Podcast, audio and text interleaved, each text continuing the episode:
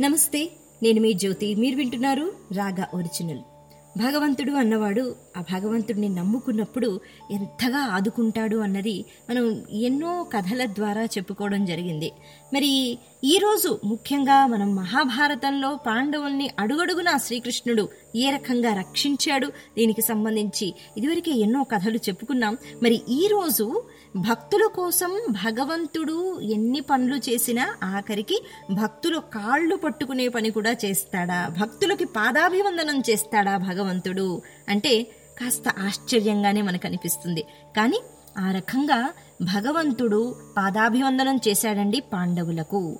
మరి అలా ఎందుకు చేశాడు? కారణం ఏంటి ఆ సందర్భం గురించి మనం మాట్లాడుకుందాం. అలాగే ద్రౌపది వేసుకున్న ఆ చెప్పులు ఏవైతే ఉంటాయో ఆ చెప్పుల్ని కూడా మోసాట శ్రీకృష్ణుడు. ఈ సందర్భం ఏంటి దీని గురించి కూడా మనం మాట్లాడుకుందాం. భక్తుడు ఒక్కసారి భగవంతుడిపైన నమ్మకాన్ని పెట్టుకున్న తర్వాత వాళ్ళని ఆదుకోవడానికి రక్షించడానికి ఏం చెయ్యాలన్నా ఆలోచించడండి భగవంతుడు. మనకి నిదర్శనలు ఎన్నో ఉన్నాయి. మరి ఈ రెండు ఉదాహరణల గురించి ఇప్పుడు మనం మాట్లాడుకుందాం. దీనికి సంబంధించి మనం మహాభారత కాలానికి వెళ్ళిపోవాలి. ముందుగా మనం భక్తుల కాళ్ళు ఎందుకు పట్టుకున్నాడు? అంటే పాండవుల కాళ్ళు ఎందుకు పట్టుకోవడం జరిగింది? ఎందుకు పాదాభివందనం చేయటం జరిగింది? ఈ కథ మనం చెప్పుకుందాం. అరణ్యవాసం. పాండవులు అరణ్యవాసం చేస్తున్నారండి. మరి కొన్ని ప్రాంతాలను వాళ్ళు మారుస్తున్నారు. ఒక్కొక్క సంవత్సరం ఒక్కొక్క వనంలో వాళ్ళు తిరుగుతూ ఉన్నారు. ఎన్నో ప్రదేశాలు సంచరిస్తున్నారు. అటువంటి సమయంలో వాళ్ళు ఒక వనానికి వచ్చారటండి. ఆ వనంలో ఉన్న వృక్షాలు ఏవైతే ఉన్నాయో అవి చాలా భిన్నంగా ఉన్నాయట చాలా పెద్దగా ఉన్నాయట. ఆ వనానికి అంతటికి అధిపతిలాగా రోమ మహర్షి అక్కడ ఉన్నారట. రోమ మహర్షి అనే పేరు ఆయనకి ఎందుకు వచ్చింది అంటే ఆయన శరీరం అంతా విపరీతంగా రోమాలు ఉండేవటండి. అందుకని ఆయన్ని రోమ మహర్షి అని పిలిచారు. అయితే ఆ మహర్షి గొప్ప సాధన కలిగిన వాడనమాట ఎప్పుడూ కూడా తపశ్శక్తిలో ఉంటూ ఉండేవాడట. అయితే ఆ వనంలో కొన్ని విచిత్రమైన వృక్షాలు ఉన్నాయండి. అంటే ఋష్యశృంగ ముక్షం అని ఒకటి ఉందట. ఆ వృక్షానికి ఒక అద్భుతమైన పండు. ఆ పండు ఎటువంటిది అంటే ఆ పండుని ఎవరైతే స్వీకరిస్తారో వాళ్ళకి ఎప్పుడూ కూడా ఆకలి దాహం అన్నది ఉండదట ఎన్నో సంవత్సరాల వరకు. అయితే ఆ పండుకి ఇంకొక ప్రత్యేకత ఏంటి అంటే బలవంతంగా ఆ పండుని ఎవ్వరూ కొయ్యకూడదు. అలాగే దాన్ని రాల్చే ప్రయత్నం చేయకూడదు దాని మటుకు అది ఆ పండు కింద పడిపోతే అప్పుడు తీసుకుని దాన్ని తీ అంటే తినవచ్చు అనమాట అయితే ఈ విషయం తెలిసిన రోమ మహర్షి ఆ పండుని చాలా జాగ్రత్తగా చూసుకుంటున్నాడు. అంటే ఎవరైనా వచ్చి ఆ పండు గురించి అందరికీ తెలియదు కదండి ఆ వృక్షం గురించి. మరి ఎవరైనా అలా లాగేస్తారేమో దాన్ని తుంచేస్తారేమో అనేటట్టుగా చాలా జాగ్రత్తగా చూసుకుంటున్నట్ట. మరి ఆ పక్కనే ఉండడు ఆయన. ఆయన ఆశ్రమం వేరే దగ్గర ఉంది. కానీ ఆ వనంలో ఎవరెవరు వస్తున్నారు ఏమేమి చేస్తున్నారు అన్నీ ఆయన కనిపెడుతూ ఉండేవారు. అయితే ఈ పండు కోసం ఆయన ఎంతో కాలంగా ఎదురు చూస్తున్నట్ట అదే వనంలో. ఆ పండు ఎప్పుడు రాలిపోతుంది రాలిపోయిన తర్వాత అది నేను ఎప్పుడు సేవిస్తాను అనేటట్టుగా ఆయన ఎదురు చూస్తున్నారు. ఇలా చేస్తున్న సమయంలో అంటే అది పన్నెండవ సంవత్సరం అండి. ఆ పన్నెండవ సంవత్సరం పాండవులు వాళ్ళు అక్కడ ఆ వనంలో ఉందామని చెప్పి వాళ్ళ నివాసం అక్కడ ఏర్పరచుకుందామని చెప్పి వనానికి రావడం జరిగింది. అక్కడ వచ్చిన తర్వాత ఆ వృక్షాన్ని చూసిన తర్వాత దానికి చాలా భిన్నంగా కనిపించింది ఆ పండు. మరి ఆ పండుని చూసి ద్రౌపది ముచ్చటపడి ధర్మరాజు అక్కడే ఉంటే? అడిగిందట. స్వామి ఆ పండు చాలా బాగుంది చాలా భిన్నంగా ఉంది. ఏంటో దాని పేరు మీకు తెలుసా? నాకు తెలియదు అన్నట్టు ఎందుకంటే అప్పటి వరకు కూడా అలాంటి పండుని ఎప్పుడు చూడలేదు.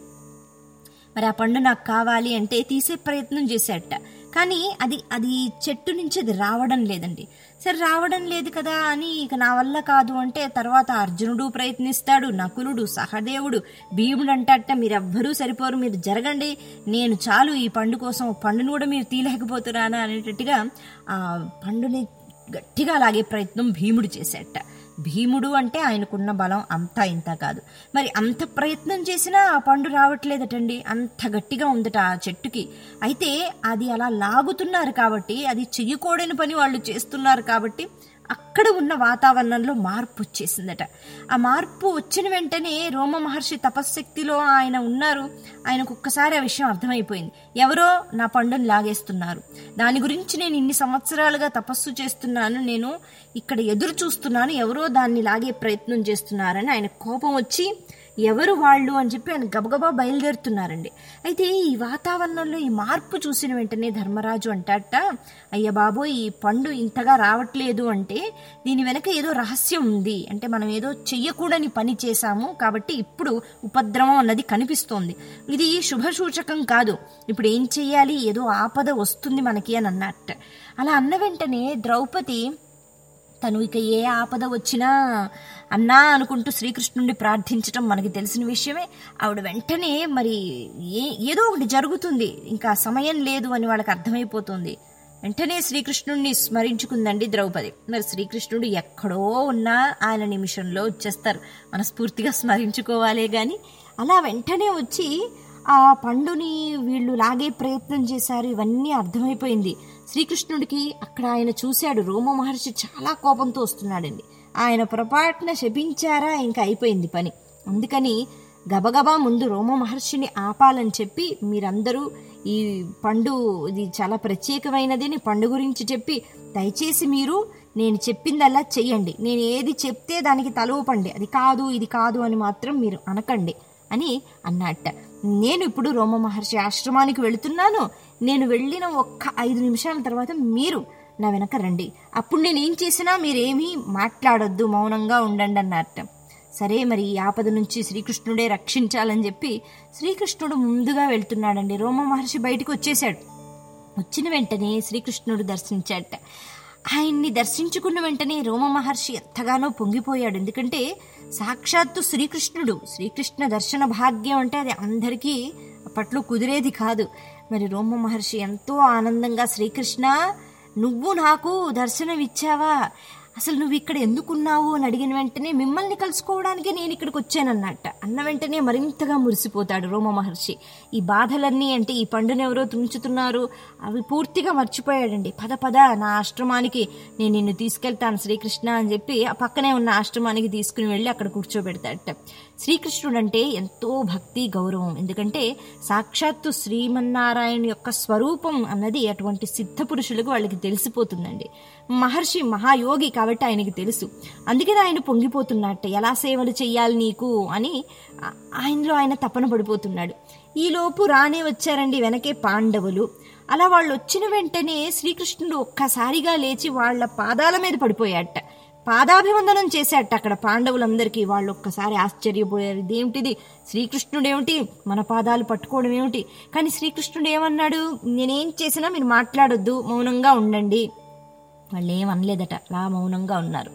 అప్పుడు రోమ మహర్షి వీళ్ళెవరో చాలా మహానుభావులను అనుకున్నట్ట ఎందుకంటే సాక్షాత్తు శ్రీకృష్ణుడే పాదాల మీద పడిపోయాడు. అంటే వీళ్ళు మామూలు వాళ్ళు కారు. వీళ్ళు చాలా మహానుభావులు. అంటే పరమాత్మ స్వరూపులు అని అనుకున్నట్ట వెంటనే శ్రీకృష్ణుడు అన్నాడు నువ్వు నా దర్శనం చేసుకున్నందుకే ఇంత మనసులో పొంగిపోతున్నావు కానీ వీళ్ళ దర్శనం కూడా నువ్వు ఇవాళ చేసుకున్నావు. చాలా మంచిది నీకన్నట్ట రమ మహర్షి వీళ్ళెవరు అని అడిగితే వీళ్ళు తెలియదా వీళ్ళు పాండవులు. పాండవులు అంటే వీళ్ళు దైవాంశ సంభూతులు. వాళ్ళని దర్శించుకోవడం కూడా నిజంగా చాలా మంచి పని. ఈరోజు చాలా మంచి జరిగింది అనేటట్టుగా వాళ్ళను దర్శించుకుంటున్నట్టు శ్రీకృష్ణుడు కూడా మురిసిపోయి ఈరోజు మీ దర్శనం కలిగిందండి అని ఏదో లీల మాయ రచిస్తున్నట్ట.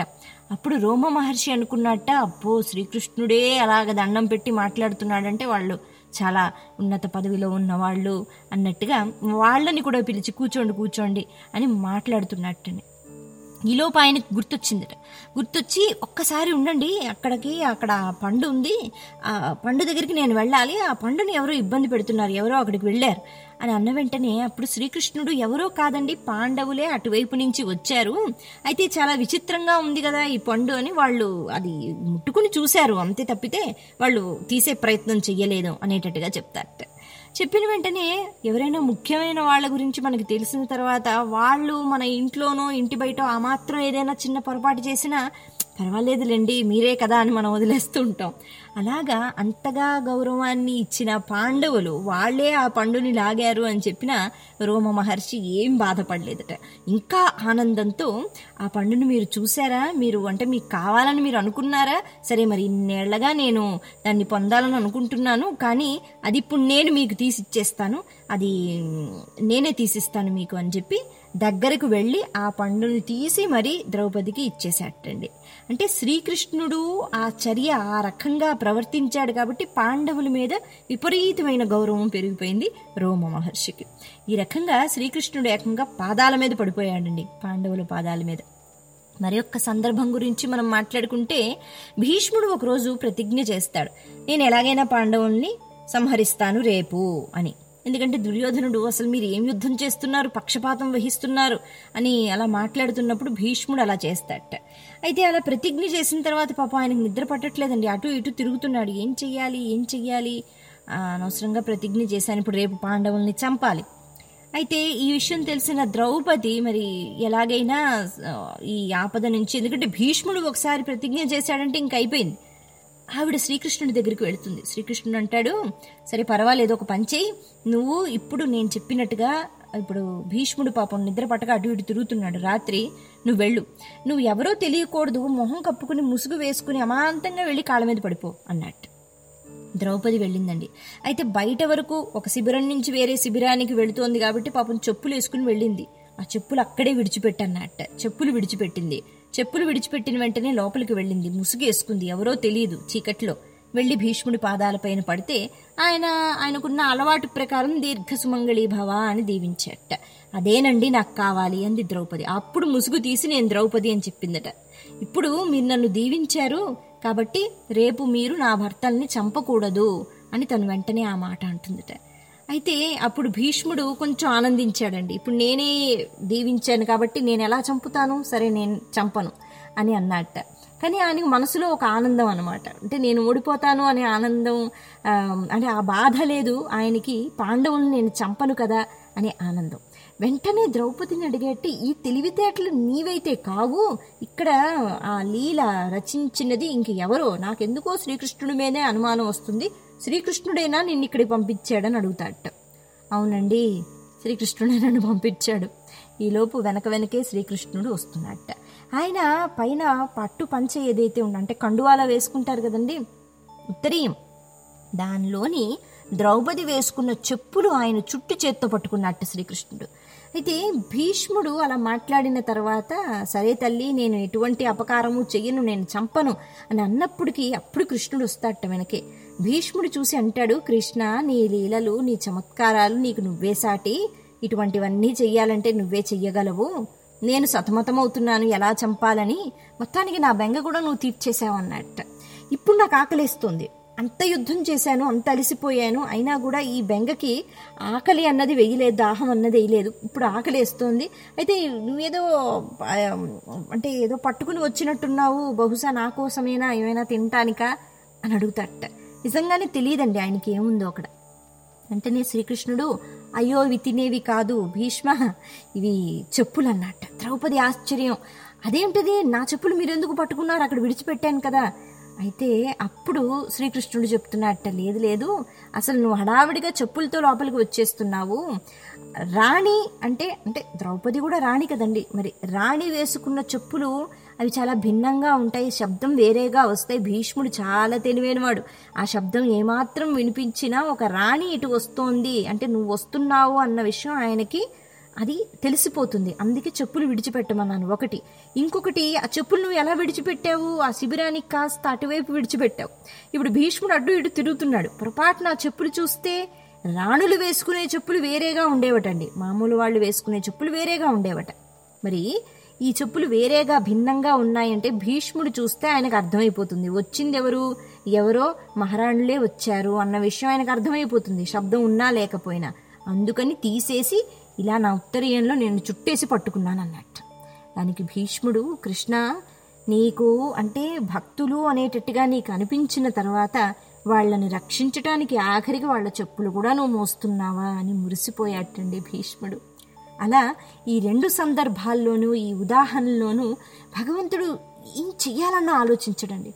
నేను ఈ పని చెయ్యాలా? అసలు నా స్థాయి ఏమిటి? అని ఆయన ఆలోచించడు. కానీ మనం అమాత్రం ఒక పదవి వస్తే ఆ మాత్రం ఒక స్థాయిలో ఉంటే మేమేమిటి? మేము చేసే పనులు ఏమిటి? ఇటువంటి పనులు మేమెందుకు చేయాలి అని మనం అనుకుంటాం. కానీ భగవంతుడు ఎప్పుడూ కూడా ఆ రకంగా ఆలోచించడు. మీరు వింటున్నారు రాగా ఒరిజినల్.